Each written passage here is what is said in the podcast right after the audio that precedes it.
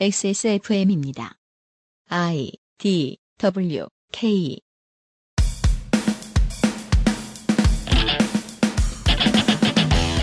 오늘과 내일의 그것은 알기 싫다는 이상평론으로 꾸며드립니다. 아, 선생님 오늘은 무슨 얘기입니까? 아, 오늘은 어, 따뜻한 봄철과 네. 어, 일기 일기를 쓰, 쓰자 음. 그리고 100년 동안의 고독 음. 이런 이야기. 네. 남이 쓴 일기를 훔쳐보는 시간을 갖도록 하겠습니다. 3월 첫 번째 목요일에 그것은 알기 싫답니다.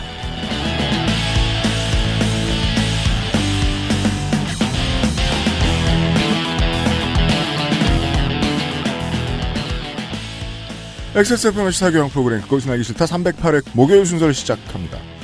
유승균 책임 프로듀서입니다. 윤세민 에디터 앉아 있고요. 네, 안녕하십니까. 윤세민입니다. 네. 이런 재난이 어디 있나요? 네. 어, 창밖으로는 다리밖에 안 보입니다. 밤섬도 밤섬인지 먼지인지 알 수 없습니다. 아주 뿌였습니다. 작년에 제 지인이 방독면을 샀거든요. 네. 근데 그 지인 덩치가 유피님 두 배 정도 돼요. 네. 그 진짜 매드맥스거든요. 그래서 제가 막 비웃었거든요. 네. 근데 올해 진짜 심각하게 고려하게 되더라고요. 아, 네. 나중에 뭐 핵전쟁이 터지면 그 친구를 찾아서 제 피주머니로 써야겠군요. 어, 북미 정상회담 주간이 아주 심란하게 지나갔습니다. 트럼프가 협상 결렬 때 흔히 하지 않는 소프트한 말들을 막 쓰고 있어요. 그러면서 자신의 노력, 상대방의 파토, 아, 그리고 이 과업의 난이도, 성공하겠다는 의지, 이런 것들, 이런 코드들을 보여주려고 되게 애쓰고 있어요. 이럴 거면서 존 볼턴을 다급히 불러오는 양면적인 선택을 했다는 점에서 미국 민주당과 미국 언론이 계속해서 고민하고 집중하게 만들도록 하기 위해서 이번 회담의 협상 결렬을 의도했다는 사실이 다시금 분명하게 보였습니다.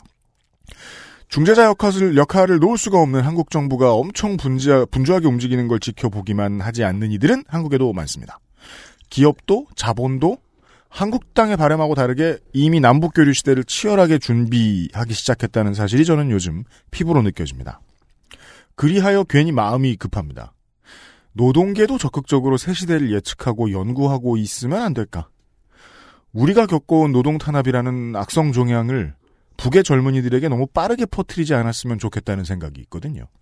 그리고 이번 주는 한유총과 정부의 대결, 그리고 그 사이에 낀 아이들과 부모들의 고통으로 복잡한 주간입니다.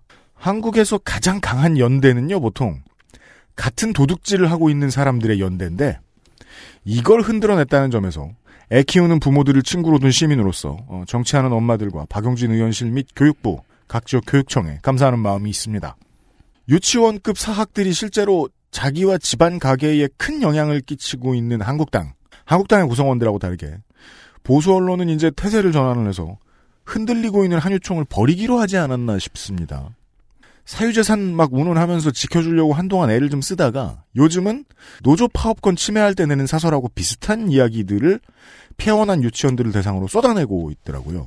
그런 보수 언론들을 향해서 경제지들을 향해서 너네 지금 등 돌리면 몇 년 있다가 사립고등학교 대학교 비리 파헤칠 때도 defense 못한다.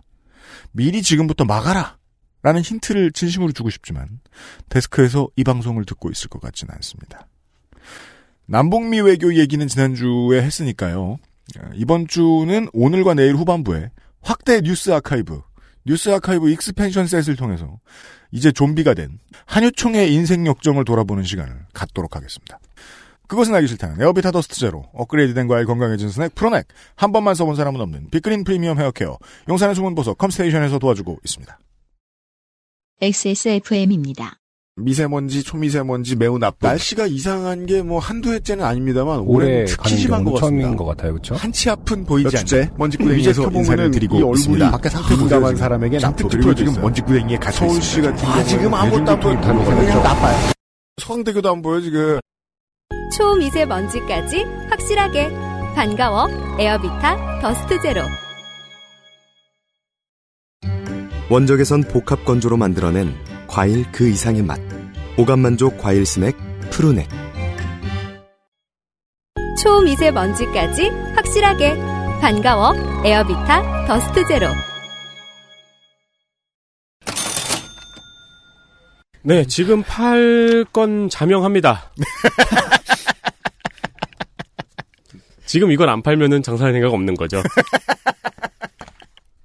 네. 하지만 조금 이제 색다른 걸 준비해야죠. 왜냐면 이미 가게 집 안에는 어, 공기청정기를 다 들여 놓으셨겠죠. 네. 아마 벌써 한 번쯤 기변해야 되는 집도 있을 거예요. 어, 그럼요. 그래서 저희는 카 에어스톤 자동차용 공기청정기를 팝니다. 지금 에어비타 공기청정기는 현재에도 미친 듯이 팔려 나가고 있고요. 왜냐면 네. 이건 서브 공기청정기니까 음. 이미 가지고 계신 분들도 사실 만합니다. 네.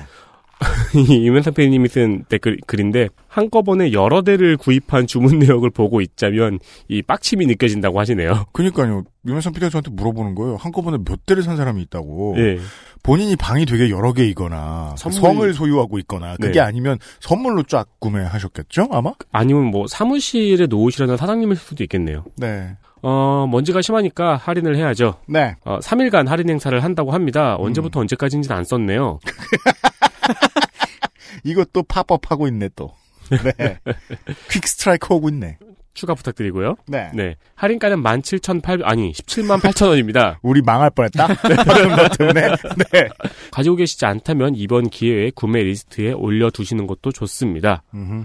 이 사람에 따라서 이 카 에어스톤이 약간 소음이 있다는 평이 있습니다. 네, 이에 대한 유명상 PD님의 대책은 공항 근처를 달리나 보다라고 생각하라고 합니다. 그 정도까지 세- 세진 않습니다. 이 사람 참 잘 팔린다고 너무하네. 네, 소음 부분은 후기를 잘 살펴보시고 판단하시기를 바랍니다. 네. 디자인은 저희가 누차 말씀드리듯 작은 쌀 네. 회사보다 훨씬 좋고요. 음. 크기도 약간 작습니다. 음. 차내 미세먼지 농도 표시가 되고요. 그 작동을 하지 않아야 될 정도의 공기 상태라면은 잘 알아서 꺼집니다. 차량 저 시동 껐다고 해서 계속 켜져 있는 물건은 아닙니다. 엑세스몰에서 단 3일간 17만 8천 원으로 할인합니다. 그렇습니다.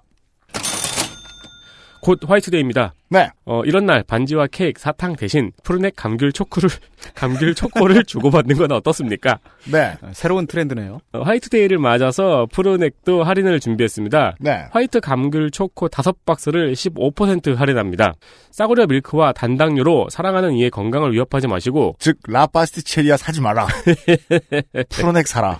자연의 과일, 천의 향, 제주 감귤을 그대로 원적외선으로 복합 건조시킨 푸르넥 감귤에 화이트 초콜릿을 자연스럽게 입힌 그 지들이 입혀도 돼 또. 이제는 덕질인보다 더 유명해진 푸르넥 감귤 초코를 선물하세요. 그럼요. 받는 순간 두 분의 사랑이 깊어질지는 모르겠어요. 그렇죠. 그리고 여전히 프로넥은 제주 특산물을 자꾸 이상한 거를 패키지로 껴놓습니다. 그럼요. 이상하다고 말씀을 드리지만 품질은 모두 좋다고들 합니다. 더 비싼 프로넥보다. 네, 후기들이 좋습니다. 맛없다는 얘기도 없고요. 음. 어, 저희 액세스몰에 들어오면은 그 사은품들도 확인이 가능합니다. 네. 네, 이제는 덕질인보다 더 유명해진 프로넥 감귤 음. 초코 액세스몰에 들어와서 확인해 보세요. 아, 유면상 PD는 자신 있어 합니다, 언제나. 프로넥이 비싸다는 얘기는 들어봤지만, 맛없다는 얘기는 못 들어봤다.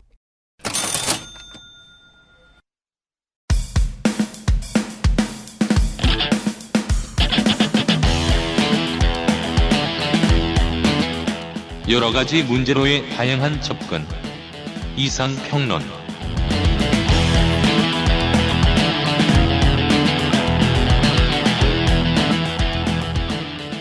이번 주 요즘은 팟캐스트 시대에서는 그, 정부의 지원으로 만들어진 그 3.1운동 및 임정 100주년 기념 음반에 실린 곡들을 소개를 해드렸어요. 네. 네. 저희가 아, 민족주의적인 한 주를 보내고 있습니다. XSFM이. 네. 3, 4, 5, 6였나요? 네. 이번 주 그아실 평일 주간에도 네. 네. 어, 민족주의자 한 분을 모셔서 어, 민족주의적인 이야기를 들어보겠습니다. 네, 손이상 안녕하세요. 선생이에요. 네. 민족주의자 손이상입니다. 그렇습니다. 네. 언제부터 그렇게 됐느냐? 오늘부터. 오늘부터 방금 이렇게 지정을 해줬거든요. 네. 받아야지 그럼. 민족주의자 영어로 뭐라 그래? Racist? 네, natio-, nationali-. Nationalist도 그렇게 좋은 뉘앙스가 아니던데. 네. 아 그렇습니다. 어 3일 3일 만세 운동의 100주년이 되었고요. 네. 기쁘지 않습니까? 우리가 이제 독립을 성취해서 이렇게 좋은 나라에 살고 있다는 게 제가 왜 웃어? 제가 뭐가 문제야 그 문장에? 아니 이게 이게 내가 진실을 말하고 있는 건 진짜 가끔 헷갈려가지고. 저 지금 그 마음 알아요. 네. 제가 광고 읽- 읽을 때마다 드는 마음이에요. 아 그래서 아까 그렇게 막 말을 떠, 떨고 그러셨구나. 네. 그래도 우리는 우리 그 어. 아, 빨리 민족주의자 기믹을 쓰란 말이야. 네. 아, 참 어렵네요. 그 평소에 안 하던 걸 하려 하려- 하려니까. 예. 네. 그 이제 어쨌든 우리는 이제 3월 말하자면 대한민국 건국의 그 계기가 된 때죠. 네. 그 1919년 3월에 3월 만세 운동이 음. 이제 거기서부터 촉발된 대규모 시위가 음. 어, 대한민국 임시정부를 만들었고요. 네, 그게 지금 대한민국의 모체가 되었죠. 그렇습니다. 네. 당시에 그 피지배를 받고 있던 국가에서 보기 드문 비폭력 시민 저항의 네. 사례입니다. 네. 어. 오늘은 그 3일 운동에 대해서 네. 민족주의적 시각에서 네. 하지만 그 전에 조금 이제 그 전 다른 이야기를 가지고 왔는데 사실은 뭐 놀라울 것도 없, 없잖아요. 그 제가 나오는 말이니까. 아 일기를 쓰면 좋은 점이 너무 많아요.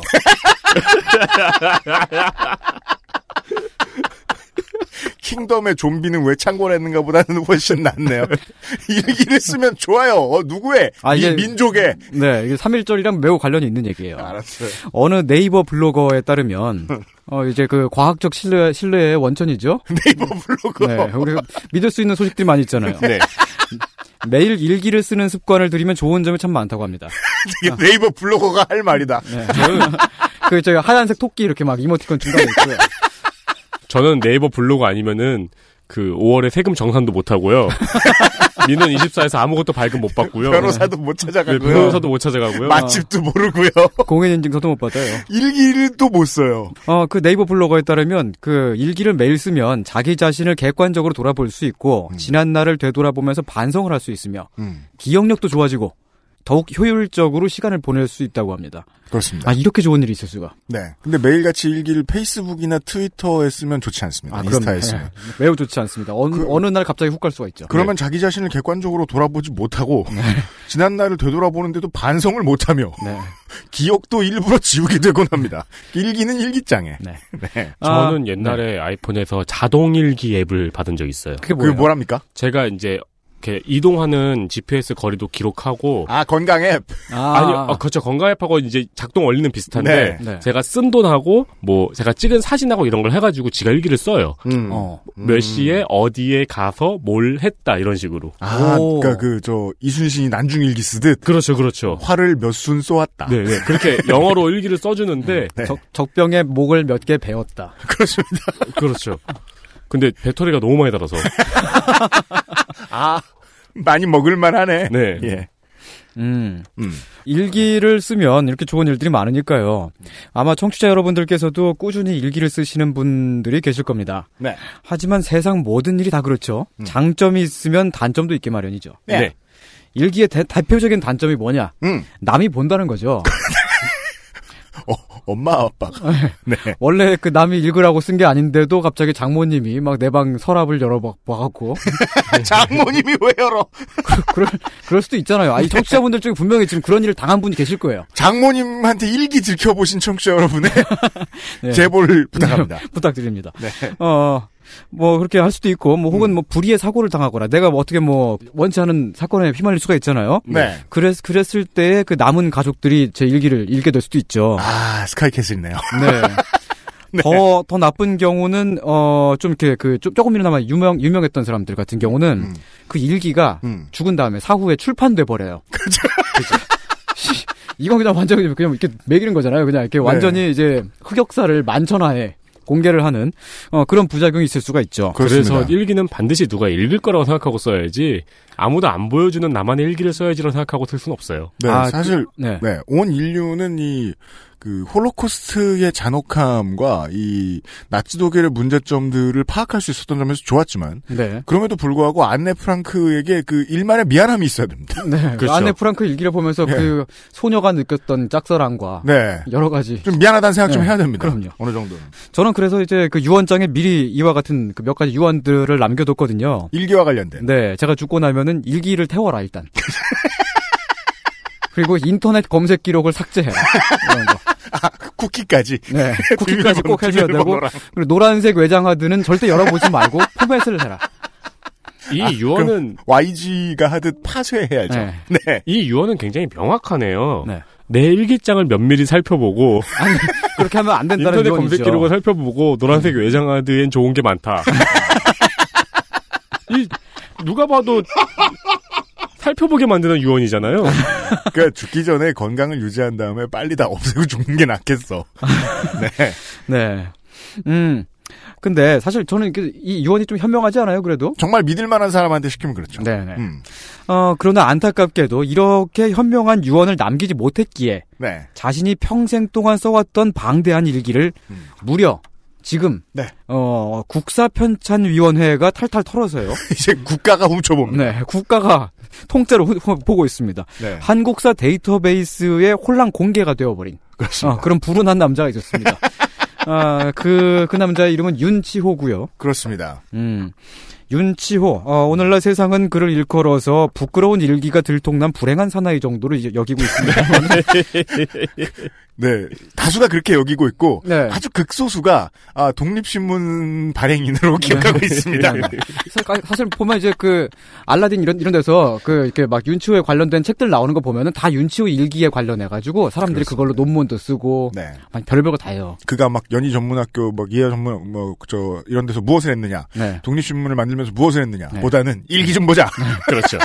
그 사실 근데 이 양반이 알게 모르게 해놓고 간 일이 많아요. 음. 일단 독립협회를 만들어서 초창기 독립운동의 간사 역할을 했고요. 네 독립신문의 편집자이자 음. 어, 나중에 서재필이 그 날른 다음에는 사장을 하기도 했고요. 음. 그리고 한일 합방 그러니까 일제 강점기 때는 데라우치 총독의 암살 사건의 암살 미수 사건의 배후 조종 혐의 등으로 해서 근데 사실 죽이진 못했어요. 음. 그래도 이제 그 깜방 생활을 또 오래 했죠. 네. 그리고 출소 후에는 YMCA, 음. YMCA 자리에서 네, 영맨들에게 기독, 네, 네. 기독교 단체, 기독교 어, 단체의 그 이제를 만들어서 네. 어, 총무 역할을 함과 동시에 음. 연희 전문 학교의 교장, 지금의 연세대학교죠. 네. 을 하기도 했습니다. 음. 아, 요약하자면 민간 시민단체 활동을 열심히 했다. 그렇습니다. 네. 네. 어, 시민단체 활동가였다. 네. 음, 시민단체 활동가 중에 우리나라에서 제일 유명한 사람입니다. 중, 네, 거의 1세대죠. 그러니까 네. 중앙 정치에 그 전혀 가담하지 않았던 건 아니지만 대체적으로 보면은 거의 이제 그 가- 같이 엮이는 걸 싫어했거든요. 음. 거리를 오랫동안 뒀고요. 네. 하지만 말년에는 약간 친일도 했는데 음. 어, 적극적 친일파는 아니었고 조선인의 참정권 확대를 위해 힘쓴 온건파 운동권 아니냐라는 어, 그런 이제 평이 최근에 그런 평가가 좀 있지만 사실 그런 건 변명거리가 되지 않습니다. 네. 친일파 맞고요. 왜냐면 그렇습니다. 네, 일단 이름이 치호잖아요. 뭐야? 아, 이렇게 얼터너티브 걸즈라고 있어요. 그, 거기에 나오는 츤데레 미소녀 오니츠카 치호랑 이름이 같습니다. 아, 이게 빼박. 네, 친일, 뭐야 그게? 친일파인 건 틀림없습니다. 근데 오니즈카 치오가 제일 싫어하는 것은 위선자네요. 그러니까 그 뭐 윤치호로 말할 것 같으면은 이제 시대가 변한 다음에 네. 아 갑자기 이제 새누리당에 입당하는 사람들이 있어요. 네. 다른 데서 열심히 사- 어디로 얘기할까요? 그 민주노총으로 있다가 그 다음에는 전향선언을 해야죠. 네. 그럼 공천을 줍니다. 네. 그럼 이제 그 그 당에서 어, 얌전한 일들을 주로 하는 거죠. 네. 그런 정도의 부역자라고 보는데 여기서 중요한 건 부역자였다. 네. 그러나 치호장은 어, 각종 역사적 사건, 역사의 현장을 목격하고 그 기록을 해왔기 때문에 음. 그 일기는 읽을 가치가 대단히 높습니다. 오니츠카치호 얘기가 아닙니다. 네, 그게 저- 그게 뭔지 모르는데. 윤치호 이, 이 얘기고요. 이게- 일기라는 것은 원래 남이 쓰라고, 아, 남이 읽으라고 쓰는 것이 아니지만 음. 또한 남의 일기를 몰래 읽는 기쁨이 또 우리가 오늘날을 살아가는 그 삶의 힘이 되고 원동력이 되고 그런 게 아니겠어요? 아, 근데 일기를 저는 네. 몇번 써본, 써봤는데 네. 성인이 되고 나서도 예, 남이 못 읽을 걸 상정하고 쓰잖아요. 음. 근데 그게 안 돼요. 절대로 허세가 안 빠져요. 아 그래요? 네. 아 근데 이질 안 그게. 오래 쓰면 괜찮아. 그 오래 쓰면 익숙해져가지고 그냥 그 뭐 문장식으로 쓰지도 않고 그냥 메모 뭐 어디 갔다 뭐 이런 이런 음. 식으로 그렇게 간단히 그렇게만 쓰기도 하고 그렇게 되더라고요. 하긴 달력에 한 줄일기 쓰시는 분도 계시더라고요. 예. 음. 자, 그 오늘 오늘의 그것은 알기 싫다는 어, 남의 흑역사를 털어봄으로써 네. 이 남의 흑역사 그 윤치호가 쓴 일기를 통해서 우리가 접근하려고 하는 게 있죠. 음. 100년 전 음. 3.1 운동이 일어났던 1919년 네. 그때의 그 날을 되짚어 보도록 하겠습니다. 결국 우리 민족주의자들이 하는 일은 남의 일기 보는 일입니다 이번 주에는. 네. XSFM입니다.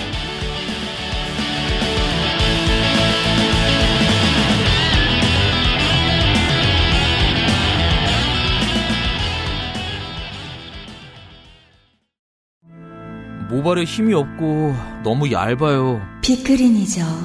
스트레스성 탈모라는데 어쩌죠? 빅그린이에요. 윤기나고 풍성한 머릿결 저도 만들고 싶어요. 네, 빅그린이라니까요. 아무거나 쓸 순 없잖아요. 13년간 이어온 빅그린의 노하우. 투쓰리에서 헤어로스까지. 빅그린 건강한 변화의 시작, 빅그린 헤어로스 샴푸. 온라인에서만 모든 것을 해결할 수도 있습니다. 컴스테이션 이달의 PC 마음에 드는 사양이 나왔다면 바로 액세스몰에서 결제하세요. 주식회사 컴스테이션 튀기지 않았다. 굽지 않았다. 볶지 않았다. 얼리지 않았다. 원적에선 복합 건조로 만들어낸 과일 그 이상의 맛. 오감만족 과일 스낵 푸르넥.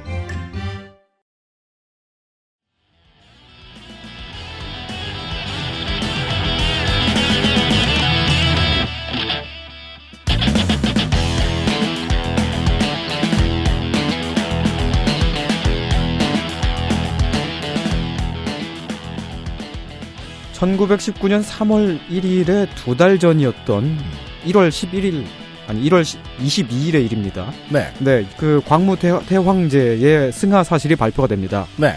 어, 광무 태, 태황제는 이제 고종이죠. 음. 음. 윤치호는 이날 일기에 36년 전에 고종을 처음 아련했던 날을 떠올리면서 일기를 썼는데요. 음. 어, 고종이 상당히 미남이었다고 회상을 합니다. 네. 역시 그 일기를 읽는 것은 네. 되게 저열한 기쁨을 주기 때문에 이런 것도 되게 기쁩니다. 네. 남의 얼평을 듣고 앉았어요. 어. 예. 그러면서 같이 평가합니다. 어. 고종? 어. 그래, 쌍꺼풀 좀 하지. 음. 네. 뭐 그때 그 당시에 미적 관점에서 그랬을 수도 있겠구나. 네. 그렇죠. 어, 그리고 그 다음 날인 1월 23일. 그리고 고종이 되게 네. 그루밍이 잘 돼 있어요. 이게 사진 보면은 수염 관리를 누가 해주는지. 네. 예. 연기가 잘잘 흐르고. 근데 왕이니까요. 그런가요? 네. 그 당시에 그 선진 수염 관리 기법을 알고 있었던 것 같아요. 네. 네. 어쨌든 제일 귀티가 나는 얼굴이었겠죠. 음. 1월 22일 광무대왕제가 승하했다, 했다 는 사실이 발표된 그 다음 날, 음. 어, 상복을 입은 조선인들이, 어, 이제 대단히 충격을 받았다고 합니다. 음. 그, 이제, 어, 유교적인 마인드를 지닌 음. 나이가 많은 노인 세대들이 주로 그랬다고 하는데요. 음. 윤치호가 쓴 일기에 따르면 조선인들은 이 사건을 통해서 가슴 속에 쌓인 울분과 수치심을 드러내려고 하는 것 같다. 네.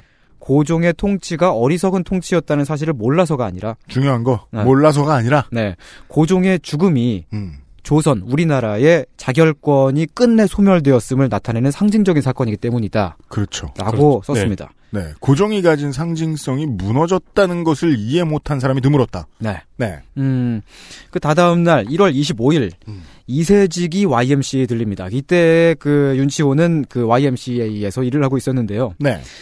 이세직은 조선시대에는 고종 밑에서 일을 하면서 김옥균 암살을 그 플랜을 짰, 짰다든지, 음. 어, 반대파를 숙청한다든지 하는 그런 이제 좀 그 주로 이제 더러운 일들 하는 그렇죠. 그런 청부업자 있잖아요. 그런 음. 일을 하던 사람이었는데 일제 시대에는 일본 경찰의 밀정 노릇을 하고 있었어요.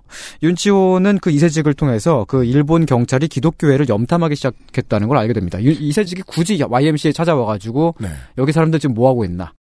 보면서 뭐, 뭐 오늘 못뭐 뭐, 뭐 했어요, 뭐 했어요. 네. 뭐 지금 요즘에 뭐 분위기가 이랬습니다. 뭐 그런 얘기 하는 게 딱 그거잖아요. 이 일본 경찰의 밀정을 통해서 윤치호는 네. 일본 경찰의 상황을 알, 알게 됐네요. 네, 이렇게 눈치가 딱 있잖아요. 보면 음. 아 얘가 왜 왔겠구나. 음. 어. 저놈이 왜 네, 음. 갑자기 회심해서 음, 그 종교를 믿으려고 네. 예. 그 당시에는 음, 독립운동의 시민사회 운동의 구심점이었으니까요, 교회가. 네. 그럼 밀정 노릇을 진짜 못한 거네요.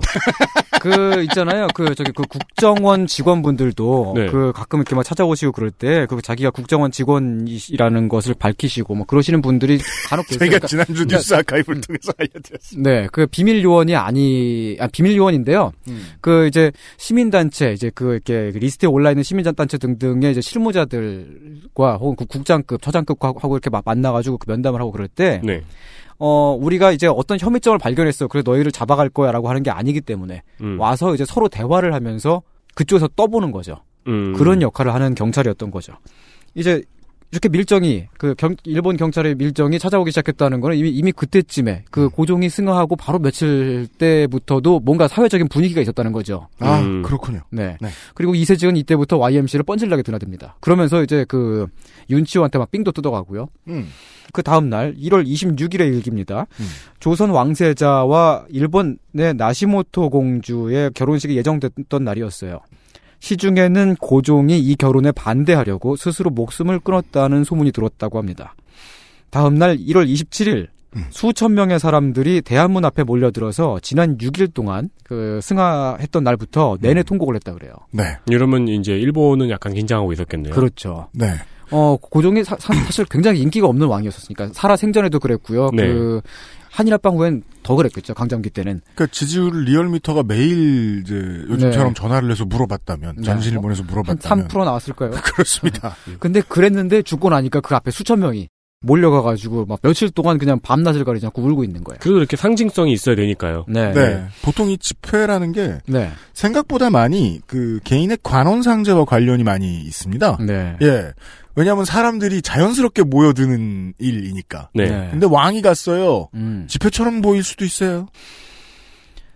1월 28일의 일기입니다. 최남선이 윤치호에게 유럽행을 권유했어요. 잠깐 그냥 여행이나 좀 다녀와라. 뭐 이런 식으로. 음. 어, 구체적으로 어떤 대화가 오갔는지는 기록되어 있지가 않습니다. 근데 최남선은 사실 그, 일제시대 말쯤에는 변절을 해가지고 그 친일파가 됐지만 3.1운동 그 당시에는 기독교계의 시위를 주동했고 그 주요 그 시위들을 조직했던 그렇죠. 그, 그 적, 적극적으로 참여했던 사람이거든요. 네. 네. 어, 이때쯤부터도 이미 최남선이 뭔가를 버리고 있었다. 뭔가를 지금 그 기획하고 있었는데 그게 그 이제 위험이 예상이 되니까 그렇죠. 윤치호를 피신시키려고 한 게 아닌가라고 우리가 이 일기를 보면서 그렇죠. 사후적으로 추측을 할 수 있죠. 윤치호는 음. 물론 그때는 몰랐겠죠. 어, 그렇죠. 이게 최남선이 다짜고짜 나를 유럽을 보내. 최남선이 나- 왔어요. 어, 왜 와가지고. 이- 어디 가 있으면 안 되겠나. 네. 음. 윤치호는 이미 일제시대에 그 정치범으로 전과가 있었기 때문에 음. 연로가 되면 최소한 사형이었거든요. 그렇죠. 어. 뭐 프라하쯤 가 있으면 안 되겠나. 네. 윤치호가 답합니다. 네. 네가 가라 프라. 뭐 불란서쯤 갔겠죠. 예, 내가 여기서 할 일이 많다. 음. 2월 1일, 2월 달의 일기로 넘어갑니다. YMCA의 조직 활동가이자 그 교육부장이었던 음. 이상재가 음. 갑자기 사표를 냅니다. 네. 민중들로부터 상당히 지지도와 네. 아름이 있었던 인물입니다. 네. 네. 이 3.1운동 당시에는 그 젊은 활동가 축에 속했던 시민단체 활동가였는데 3.1운동 직후에는 체포돼서 옥고를 치렀고요. 출소 후에는 신간회라는 단체를 만들어서 초대 회장을 했던 네. 독립운동을 이끌었던 사람이죠. 그 음. 신간회는 민족주의 진영과 사회주의 진영을 통합한 음. 그런 이제 그 대규모 범국민 단체였고요. 네. 그 이상재가 그 그때 당시 YM, YMCA의 그 직원이었을 때 갑자기 사, 사표를 냈다는 겁니다. 내가 지금 뭔가 할 건데, 그렇죠. 어, 지금 뭔가 이제 YMCA한테 이제 피해를 주고 싶지는 않으니까 사표를 네. 내겠다는 것을 우리가 또 사후적으로 추측을 할 수가 있습니다. 음. 심상치 않게 시민단체 관계자들이 빠르게 움직였다는 사실이 1월에 윤치호의 일기를 통해 드러난다는 거군요. 네. 윤치호 빼고 막 움직이고 있었네요. 네. 2월 10일 날의 어, 일기입니다. 윤치호는 교사인 홍병선으로부터 여고생들이 고종의 장례식 행렬에서 어, 고종의 장례식 행렬은 3월 초로 예정이 되어 있었는데 네. 그 행렬에서 시위를 벌이려고 한다는 소식을 들었습니다. 음. 이그 기독교계는 그 당시에 그 주로 이제 사립학교 같은 것들, 네. 음, 중고등학교들을 많이 운영을 했고, 네. 그랬기 때문에 그 기독교의 그 활동가들이 교사를 하는 경우가 많이 있었거든요. 그러니까 그 동료들을 통해서 학생들의 그 동향을 그 정보를 이제 윤치호가 듣죠. 음. 그런 걸 그 기록을 하- 했던 거죠. 음. 그리고 2월 22일자 일기입니다. 양주삼 목사가 찾아와서 고종의 장례식 때 소요가 일어날 것이다. 라고 말을 합니다. 어, 윤치호는 이날 일기에 일본 경찰 욕을 잔뜩 써놨는데요. 음. 조선인한테 신토를 강요한다는 음. 건 이유였어요. 그 신토는 일본 종교잖아요. 네. 어, 근데 양주선 목사는 나중에 친일파로 변절을 해가지고 그 감리교가 신사 참배를 받아들이게끔 하는 그런 흑역사를 이끈 네. 어, 사람이니까. 신토이스트가 됩니다. 네, 그 약간 아이러니하죠. 음. 그러니까 많은 이 활동가들이 네, 어, 그 일제시대 말에 네. 많이 넘어갔죠. 많이라고 말하기는 어렵지만요. 네. 네. 그런 사람이 있었고 음. 꿋꿋이 남았던 사람들도 많았고요. 꿋꿋이 남았던 사람들이 더 많습니다. 저는 민족주의자니까 이런 말을 할 겁니다 오늘은. 네. 우리가 그 사람들만 기억하니까요. 네, 그런 사람들만 기억할 할 거예요 오늘은.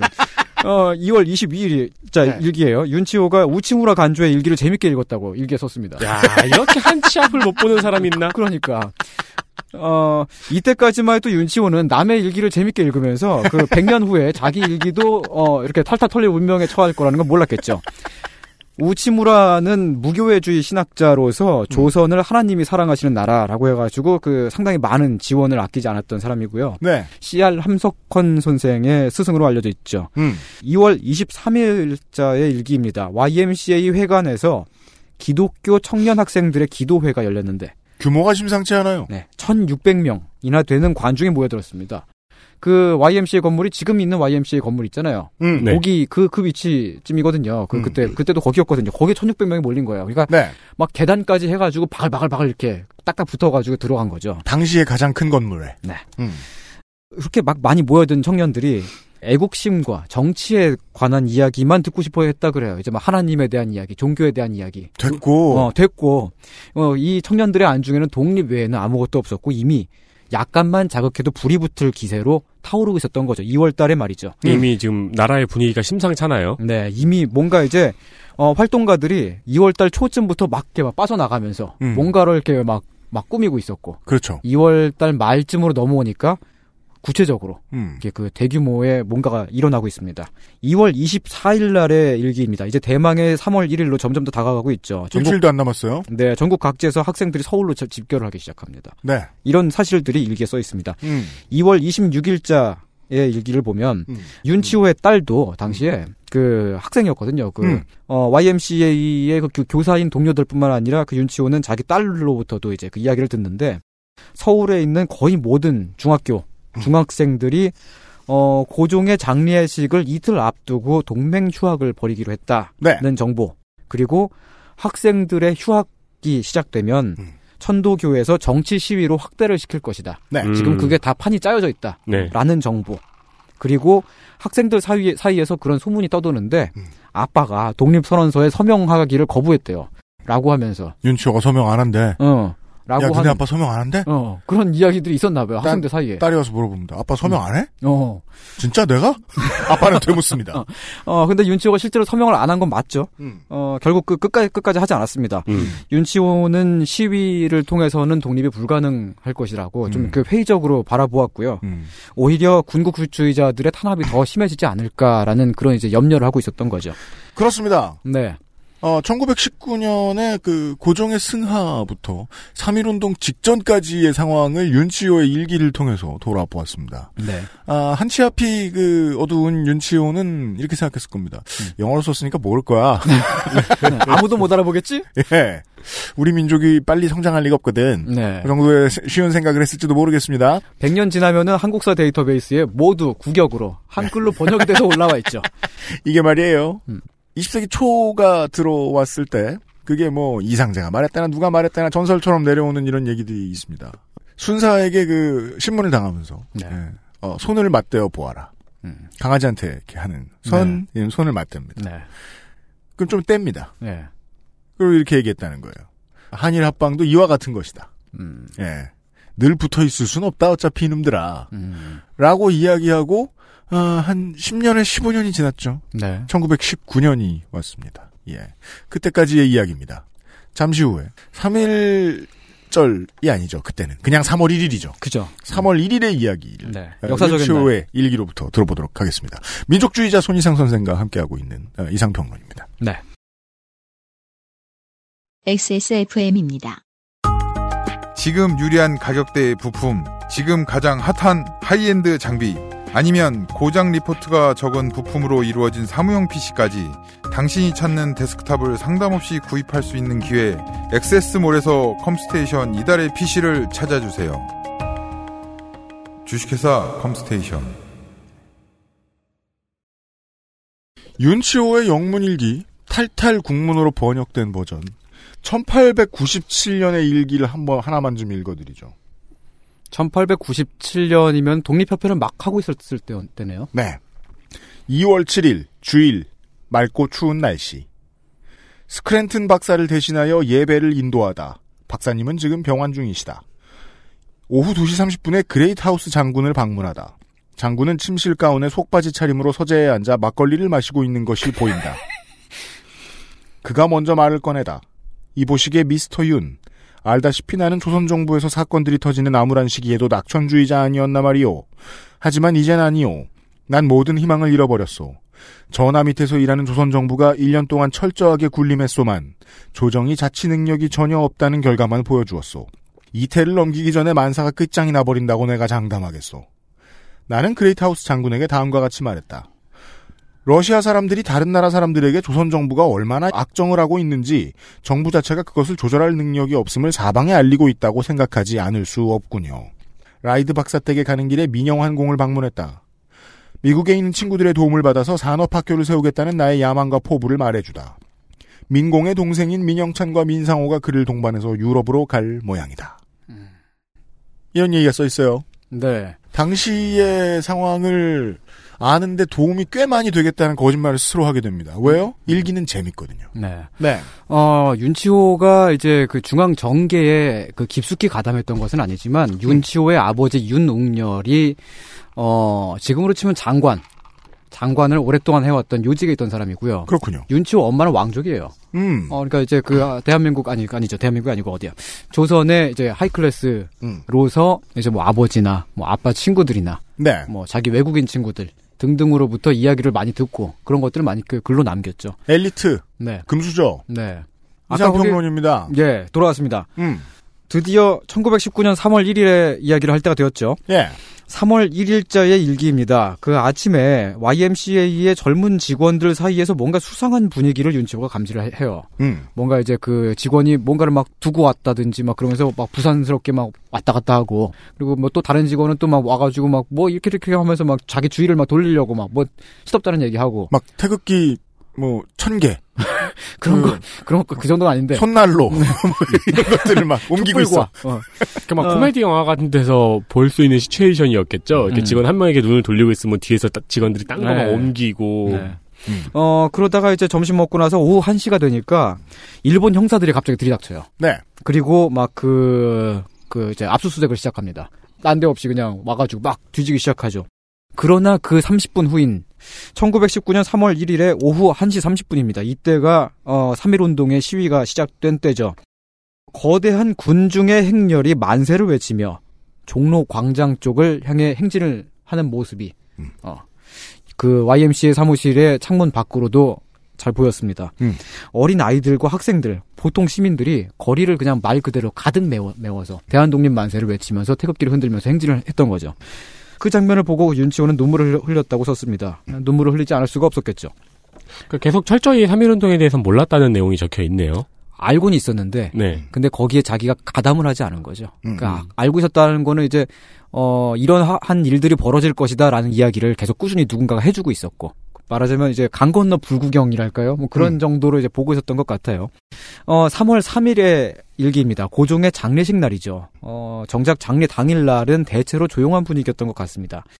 몇몇 조선 사람들이 이제 일본인들이 그 장례 행렬의 앞에서 모자를 벗지 않는다고 막 그 질타를 하는 아니 저 양반은 태어났을 때부터 모자를 여기 머리에다가 붙이고 나왔나 막 그러면서 음. 그런 이야기들이 약간 있고 대체로 좀 조용한 분위기였던 것 같아요.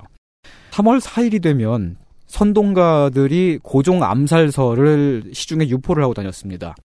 윤덕영 등등이 고종을 독살했다. 이완용 등등이 일본에 충성 서명을 했다. 뭐 이런 소문이죠. 다음 아고라에 빨간색 그큰 글씨로 네. 옆에 어. 별이 막 써 있고 네, 별, 마- 별이, 별이 많아요. 그리고 막 유튜브에 올라옵니다. 네. 네. 음.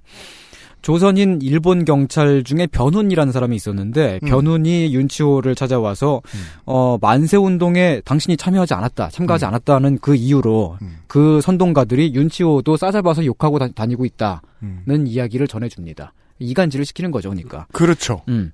3월 5일자 일기입니다. 종각에서 학생 시위가 일어났습니다. 대규모 시위가 일어났고요. 어, 일본 경찰들이 학생들을 마구 구타하고 잡아갔습니다.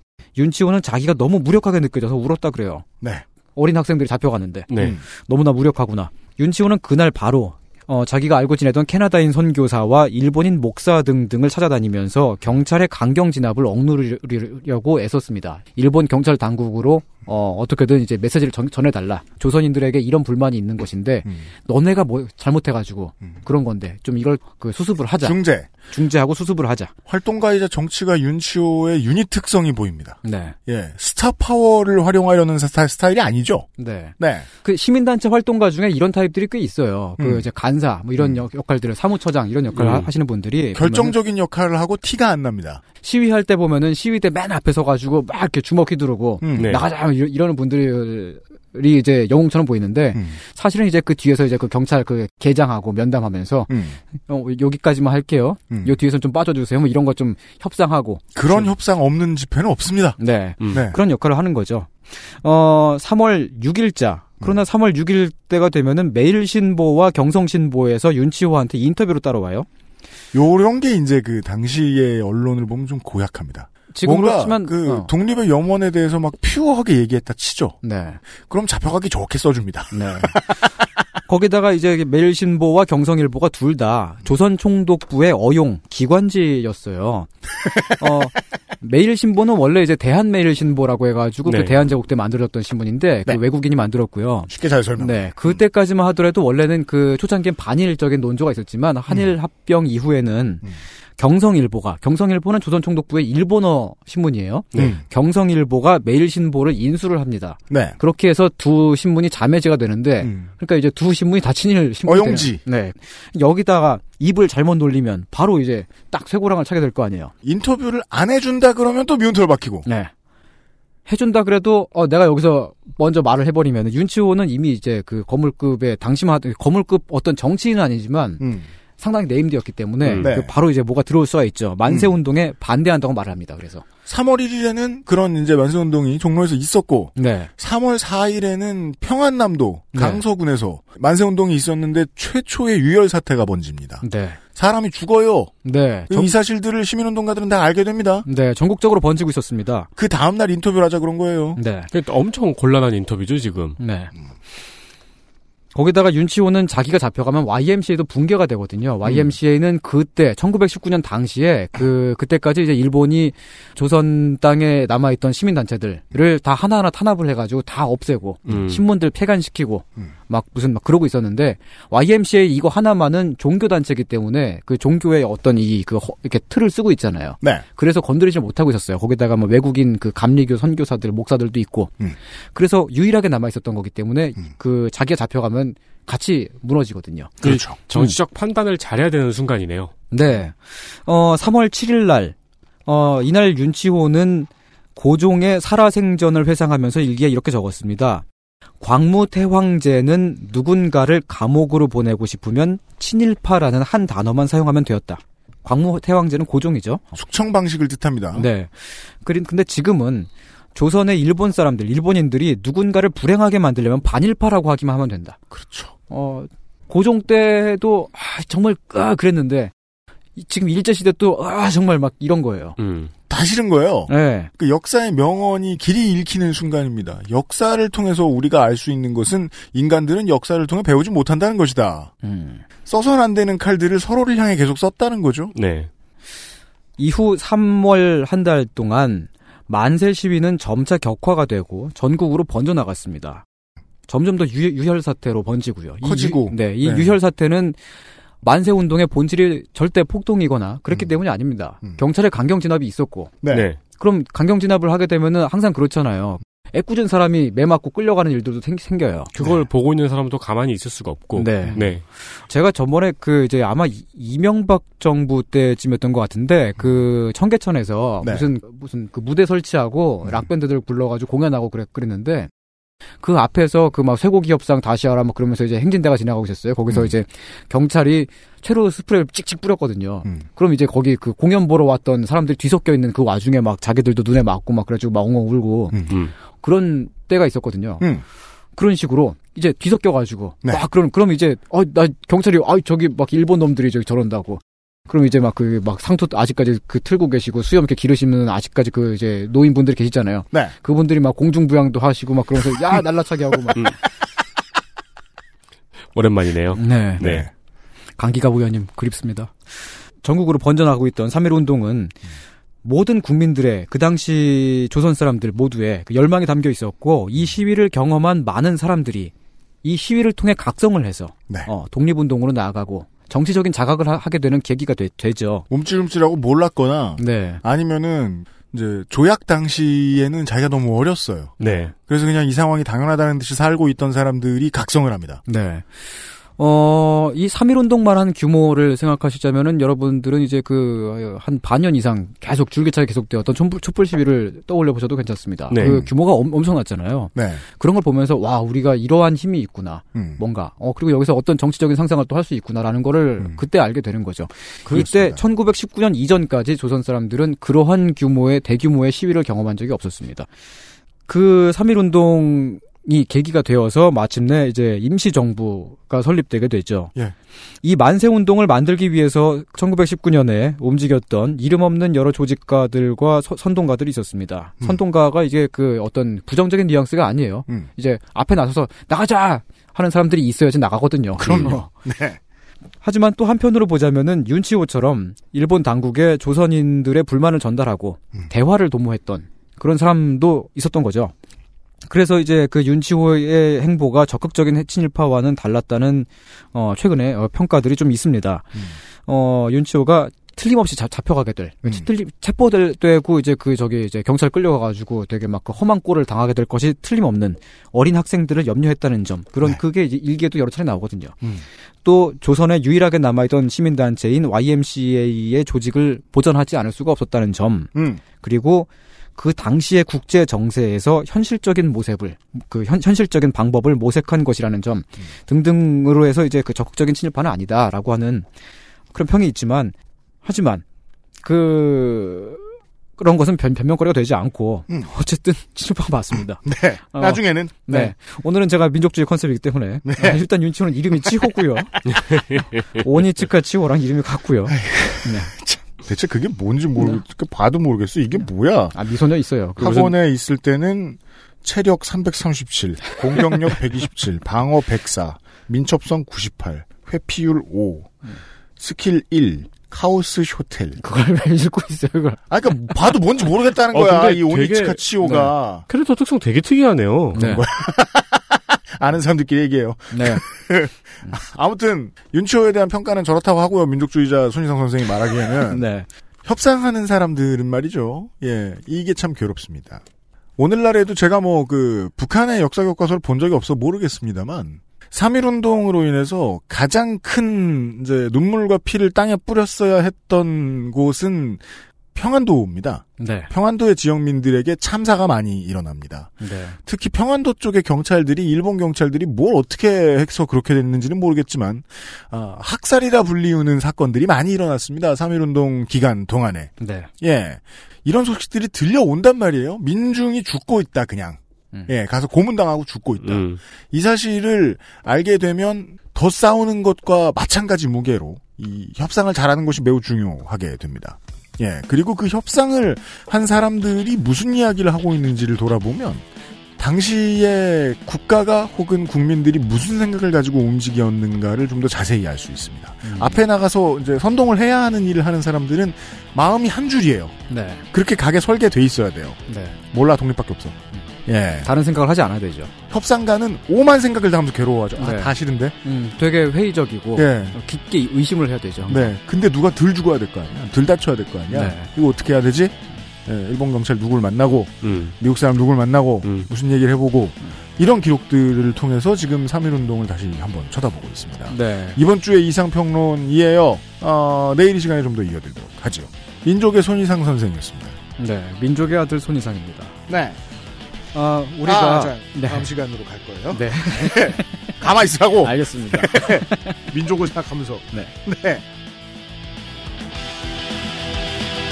XSFM입니다.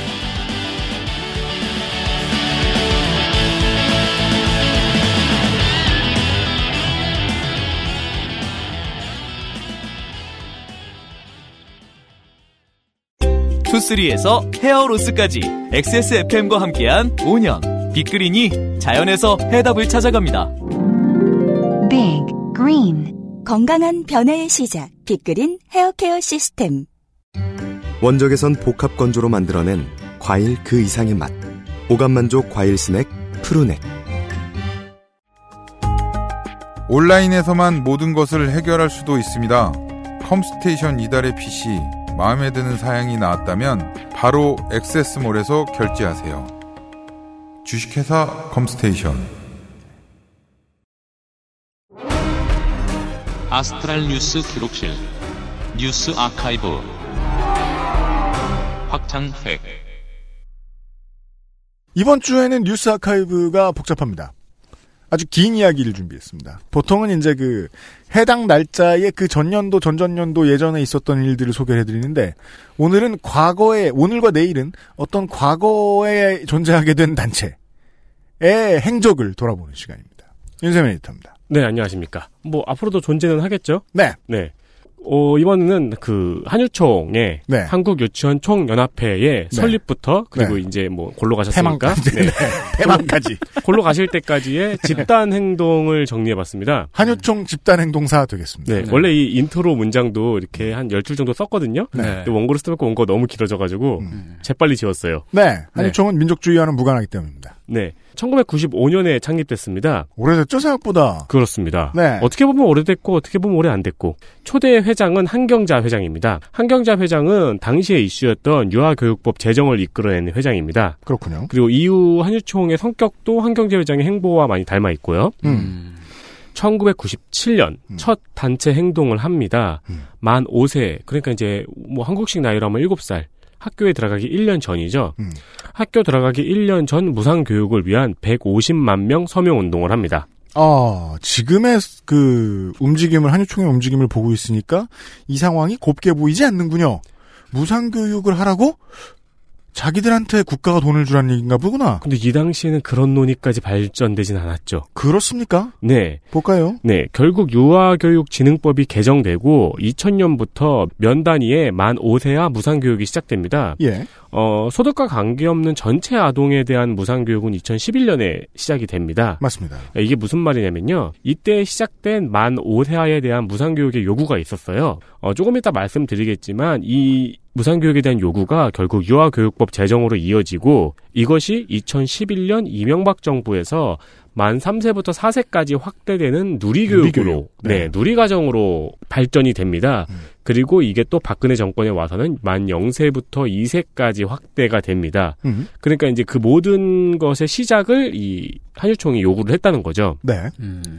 이 당시 한유총의 요구는 유치원의 공교육화입니다. 공교육화. 그래서 유치원이라는 이름을 유아학교라는 바꾸자는 안도 제시가 되었었고요. 학교. 어, 이 무상교육 요구안은 결국 관철이 되었는데요.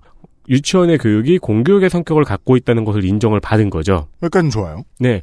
그래서 2000년에는 국가로부터 교재와 교구비의 지원을 이끌어냅니다. 아, 이때 세지갑이 생긴 거군요. 그렇습니다. 그래도 초창기에는 상당한 명분을 가지고 그 좋은- 명분 좋죠? 네, 좋은 일을 하는 것처럼 보였네요. 명분 좋아요? 네. 어, 한동안 계속 그런 모습을 보입니다. 지금 유치원의 공교육화는 이제, 이제 우리한테는 약간 익숙한 단어가 됐죠. 네. 꾸준히 이루어지고 있고요. 근데 이 논의를 당시에 가장 치열하게 이끌어낸 게 바로 한유총이었습니다. 최고의 이해단체라는 것을 우리는 이제 압니다. 2001년 정부에서 공립 단설 유치원을 확대하려고 합니다. 음. 단설 유치원이라는 건 이제 학교에 딸려 있지 않은 음. 네, 독립된 건물을 가지고 있는 음. 농어촌 지역과 아동 증가가 예상되는 지역을 선정해서 지으려고 했는데 음. 이때 한유총에서 적극적으로 집단 행동을 해서 이를 반대합니다. 그렇죠. 정부는 정부가 주도해서 공립 유치원을 확대하려고 했는데요. 음. 이때 한유총의 반대에 막혀요. 음. 아, 이때부터 이제 반발을 시작하는구나. 그렇죠. 그러니까 모두를 위한 공교육이 되어야 될 유치원은 네. 우리가 운영할 때 어. 라는 전제가 나오는군요. 여기서부터. 그래서 이제 정부는 어물쩡 이 공립 유치원 설립을 지자체에 넘겨요. 부담스러우니까. 네. 음. 그때부터 지금까지 지자체에서는 국공립 유치원을 지으려고 할 때마다 음. 이 한유총이 전국적으로 세가 많잖아요. 음. 음. 엄청난 반대에 부딪히고 뭐 당장 작년 재작년까지만 해도 무슨 이렇게 막 혐오 시설이 들어오는 음. 수준의 반대를 지자체는 겪어야 돼요. 아, 음. 공립 유치원에서는 어, 방사능이 발견된다더라. 뭐 근데 그런 수준의 반대 때문에 공청회 뭐 의견 수립 뭐 어쩌고 하면서 굉장히 많은 지나는 과정이 있습니다. 지역지에는 꽤나 많이 나왔겠죠, 이런 게. 2004년 한나라당 당사를 한유총하고 전어련이 둘러서서 서로 다룬 구호를 외칩니다. 전어련이요? 전국 어린이집 연합회. 아, 어린이 연합회면은 손이상 간사가 있었을 뻔했는데. 어린이집 어린이 어린이들의 친구니까 그럴 법도 하죠. 네. 근데 여기는 어린이집 연합회입니다. 네. 음. 한유총은 유아 교육법 제정을 주장하고요. 음. 전어련은 유아 교육법 제정 반대를 주장합니다. 음. 이 유아 교육법은 물론 다양한 내용이 있지만 유치원 교육 공교육화의 일환으로 유치원 운영비, 즉 교육 교사의 월급과 아동의 교육비 중 일부를 국가가 지원하는 내용이 들어있다는 게 중요하죠. 돈 얘기. 근데 유치원만 지원을 해줘버리면 유치원비가 내려갈 거 아닙니까? 음. 그러면 어린이집은 원화를 뺏기게 되죠. 음. 그렇기 때문에 유아교육법은 전국 어린이집의 반대 그리고 사교육의 국고를 보조하는 것이 맞느냐는 논의. 이 당시에 사교육에 대한 이제 반발도 있었으니까요. 그런 네. 정서가 있었으니까요. 음. 거기에 국고를 보조하는 게 맞느냐는 논의 때문에 7년을 표류하고 있었습니다. 7년이라는 건 2004년의 일이니까 2011년으로 돌아와야 됩니다. 아니 아니요. 어 97년부터요. 아, 97년부터? 네, 97년부터 계속 표류 중이었습니다. 그렇군요. 그러다 2004년에 한유총과 전어련이 합의를 합니다. 음. 유아교육법 제정과 영유아 보육법 개정안을 둘 다 통과시키기로 합의를 봤다면서 기자회견을 합니다. 이 당시에 합의문 내용을 보면은 여당과 야당의 합의문 같습니다. 음. 네. 아, 예, 예. 우리가 개정안을 통과시키기로 했다. 음. 이 개정안에 이런 내용을 집어넣기로 했다. 음. 이런 식으로요. 그렇게 2004년 유아교육법이 통과가 됩니다. 유아교육법 제정 과정에 대한 논문까지 있어서 이걸 읽어봤는데요. 굉장히 흥미진진합니다. 그렇군요. 그리고 여기에도 유아교육법 제정에 한유총의 역할이 중요하게 적혀 있습니다. 그리고 다음해인 2005년부터 한경재 회장은 사립 유치원 교사에게 국공립수원의 지원금을 줘야 한다고 요구하기 시작합니다. 음. 당시에 잠실 주경기장을 빌리고 교사 인건비 지원 촉구를 위한 교육자 대회를 엽니다. 어, 누가 보면, 그, 지금, 유치원의 임금 되게 높은 줄 알겠네요. 그렇죠. 음. 그건 이제 지금 유치원의 임금까지 해가지고 또 할 말이 많은데 음. 2만 5천 명이 모였습니다. 음. 참석한 국회의원은 당시 교육위원회 소속이었던 황우, 황우여 위원장, 음. 정봉주 이군현 간사 및 의원들입니다. 지금 다 사라진 사람들. 그렇죠. 근데 교육위원회의 위원장하고 간사는 전원 참여했고요. 음. 그 외에 교육위원회 의원들도 다 참여를 했습니다. 음. 한유총은 이 지원을 국공립 수준까지 해줘야 된다는 이 일을 어, 헌법 소원까지 올려요. 음. 그래서 06년에 헌법재판소에서 각하하기도 했습니다. 헌법재판소가 한번 막아섰군요, 이걸. 그렇습니다. 그런데 이 당시에 이 요구는 진보적인 요구였습니다. 음. 어, 사립 유치원에 대한 정부의 지원은 유아 교육의 질을 보장해 준다는 복지 차원의 요구였고, 음. 당시의 언론 기사들을 보면 이런 뉘앙스가 많이 보입니다. 네, 그렇죠. 그, 그, 한유총이 만들어지고 그렇게 하기 전에는 유치원 자체가 대한민국에 그렇게 많지 않았잖아요. 그렇죠. 네. 저 뭐 옛날 어 저 어릴 때는 유치원을 나왔으면 잘 사는 애. 꽤 어? 사는 애 네. 정도였거든요. 음. 그렇기 때문에 이런 한유총의 요구는 유치원 교육을 확대하고 음. 공교육화 하자는 진보적인 약간 복지적 시각의 요구로 보이는 거예요. 이 단계에서는 지금 저희가 95년부터 06년까지 한유총의 움직임을 살펴봤는데 이 단계에서는 진보와 합의를 하는군요. 그렇죠. 입장이. 네. 야, 이게 그리고 참 자신들이 하는 일을 이제 공교육인 거죠. 음. 그 유치원 그 교육이요. 우리가 이제는 압니다만 네. 나한테 돈을 줄 때까지를 네. 알긴 압니다만 그러니까 이게 바이러스가 자라는 과정이라고 전혀 보이지 않아요. 맞습니다. 이게 그냥 아 민주주의가 이렇구나. 음. 네. 가다 보면 여기서 만나고 네. 그다음에 멀어지는구나. 왜 그런 상념이 들 때가 있죠? 그 평행선은요 안 만나는 것 같지만 멀진 않거든요. 네. 한 번 만나죠?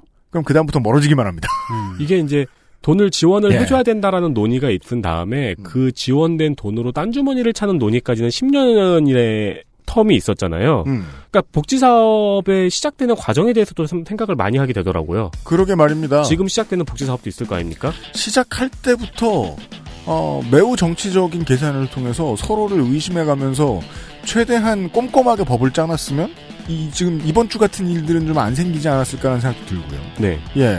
최소한 딜도는 못 사게 했었어야 하지 않느냐. 그 음. 당시부터. 음. 얘기하면서. 하지만 그 당시에 걱정하긴 좀 뭐했다. 근데 이 당시에 지원 수준이 굉장히 미미했어요. 최초에 사립유치원 교사한테 지원된 금액이 인당 3만 원 수준. 음. 네. 네. 어, 한유총의 역사를 오늘과 내일 훑어보겠습니다. 뉴스 아카이브 확장팩 시간이에요. 네, 여기까지 어, 어린이와 민족을 걱정하는 이번 주간의 이상평론 첫 시간이었습니다. 아, 내일 이 시간에 다시 한번 긴 얘기를 좀 더 들어보도록 하겠습니다. 민족에 대한 무슨 얘기가 나올지 아, 민족주의자 손희상 선생과 내일도 함께하죠. 유승균 PD하고 윤세민 에디터였습니다. 손희상 선생도 내일 만나요. 네, 내일 다시 뵙겠습니다. 안녕히 계십시오. 안녕히 계십시오. XSFM입니다. I D W K